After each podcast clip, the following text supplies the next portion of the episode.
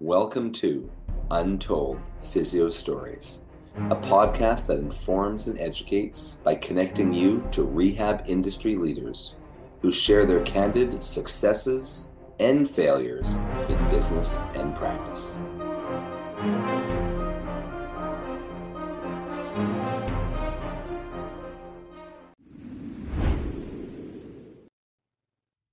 Welcome back to another episode of Therapy Insiders. I'm one of you. Are you serious?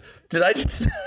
Oh, why did I okay, well, I told Jason he can intro this one because he, he does such a good job. But welcome Oh. back to another amazing episode of Untold Physio Stories.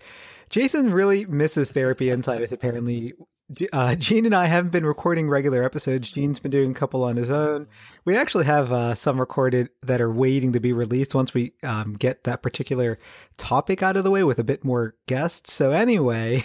I'm in withdrawal. I'm just thinking about it. Erson, you haven't given me any Therapy Insider listen to it. episodes. He doesn't even listen to it, and he still misses it. I have listened to some. It depends on you know how busy I am. Right, right, right. Anyway, Okay, today, So what are we talking yeah. about today? Today's stories are, um, you know, we try to do something a little different this this part of the season, and I wanted to talk about the best practical joke that you ever played on someone, or that was ever played on you in a clinic. And I have both of those, and I think Jason has at least one of those. So, I I have one. I mean, it's it, it's minor in the sense that like in the clinic environment, I'm careful, obviously, how far one would go, like in terms of practical joke.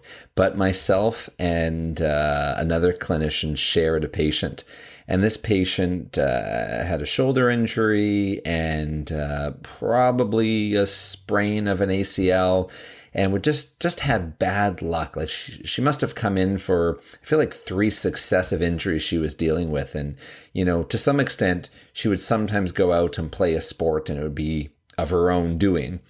So this other clinician uh, saw that I just finished working with this co-patient, and she asked, "How's the patient doing?" I said, "You won't believe what happened." She thought that her knee was feeling good enough, decided to go out and play. I think she's fully torn her ACL. And you know, you see the other clinician's face drop. She's like, "Oh my goodness, I can't believe she did that."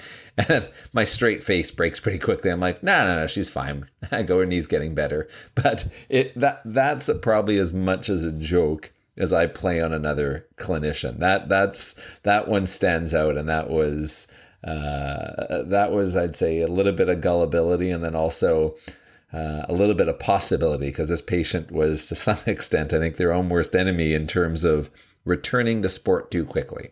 And that's my story. Right. Well, mine's kind of similar, except for, um, and this this guy was also one of my favorite patients. To go back to tying into our last episode about our favorite, some of our favorite- patients. So, he was a UPS driver, and um, I remember he he might have been a workers' comp injury. And this was very very early on in my career, so it wasn't. Uh, done in four, see me no more. It might have been closer to four or five months, you know, like a couple times a week. And and he started off laterally shifted and he had um, you know uh, all positive neuro signs and he had pain below the knee and uh, it might have even been chronic by the time I saw him so the, I, don't, I don't really even know what I did for him at that time probably a lot of pathoanatomy and manual therapy and hard nerve sliders and things like and that for those and for those people who don't know, he, you're referring to like a lower back issue, correct? Yes, a lower back issue for sure.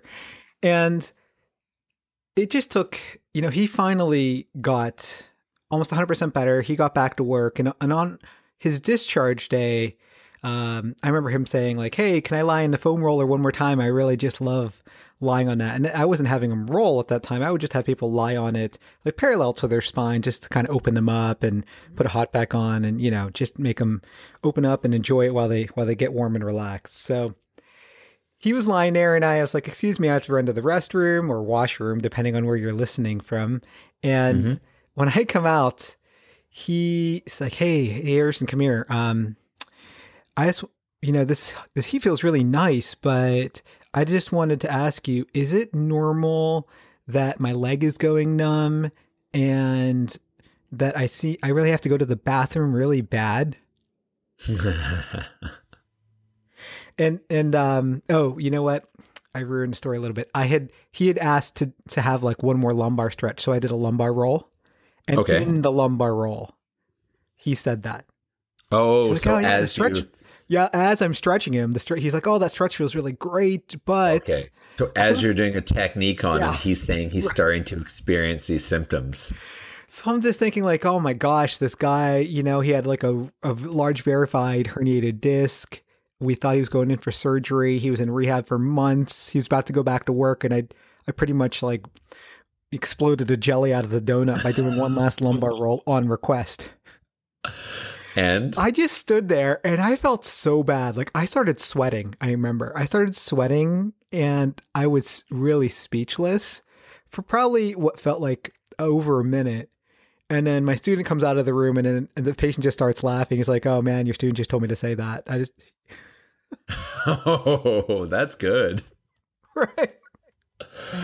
Oh, Oh, I don't even remember the student. Honestly, the fact the fact that you that was a good remember the story, you know, how many years later? That that's a good one. 19 years later almost 18 19 years later for sure i mean because i never felt so bad about you know breaking someone that we We- worked so we hard or that even no he worked harm. so hard to recover Now you said you've pulled a practical joke as well.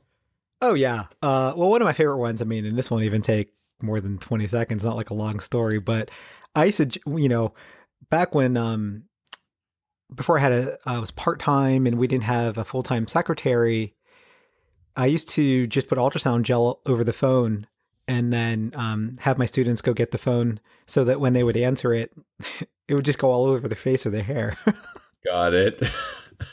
it's a good use for ultrasound gel it's a good use for ultrasound gel. So hey that could be the title of this episode A We're g- good use for ultrasound gel. That that that's catchy. I mean, you know, it is true. We are talking about ultrasound gel. and it's a good use for it It is a good use. Um, Erson, or, or, or the way we like to finish every episode, which is uh, a few, you listing a few ways for people to follow you, one or two. How All can right. people follow you? Well, all our products and webinars are on edgemobilitysystem.com. You can check out other podcasts on UpDoc Media, and thanks to them for hosting. Um, look for our seminars on our live seminars on the eclectic approach, and follow Modern Manual Therapy on Instagram, Facebook, and YouTube, and subscribe via email so you don't miss any of our daily updates. And how about you, Jason? Uh, you can follow me through Shane Physiotherapy on Facebook or Instagram. trying to post a bit more on Instagram lately. And then also my website, shanephysiotherapy.ca. All right, we'll see you. Bye.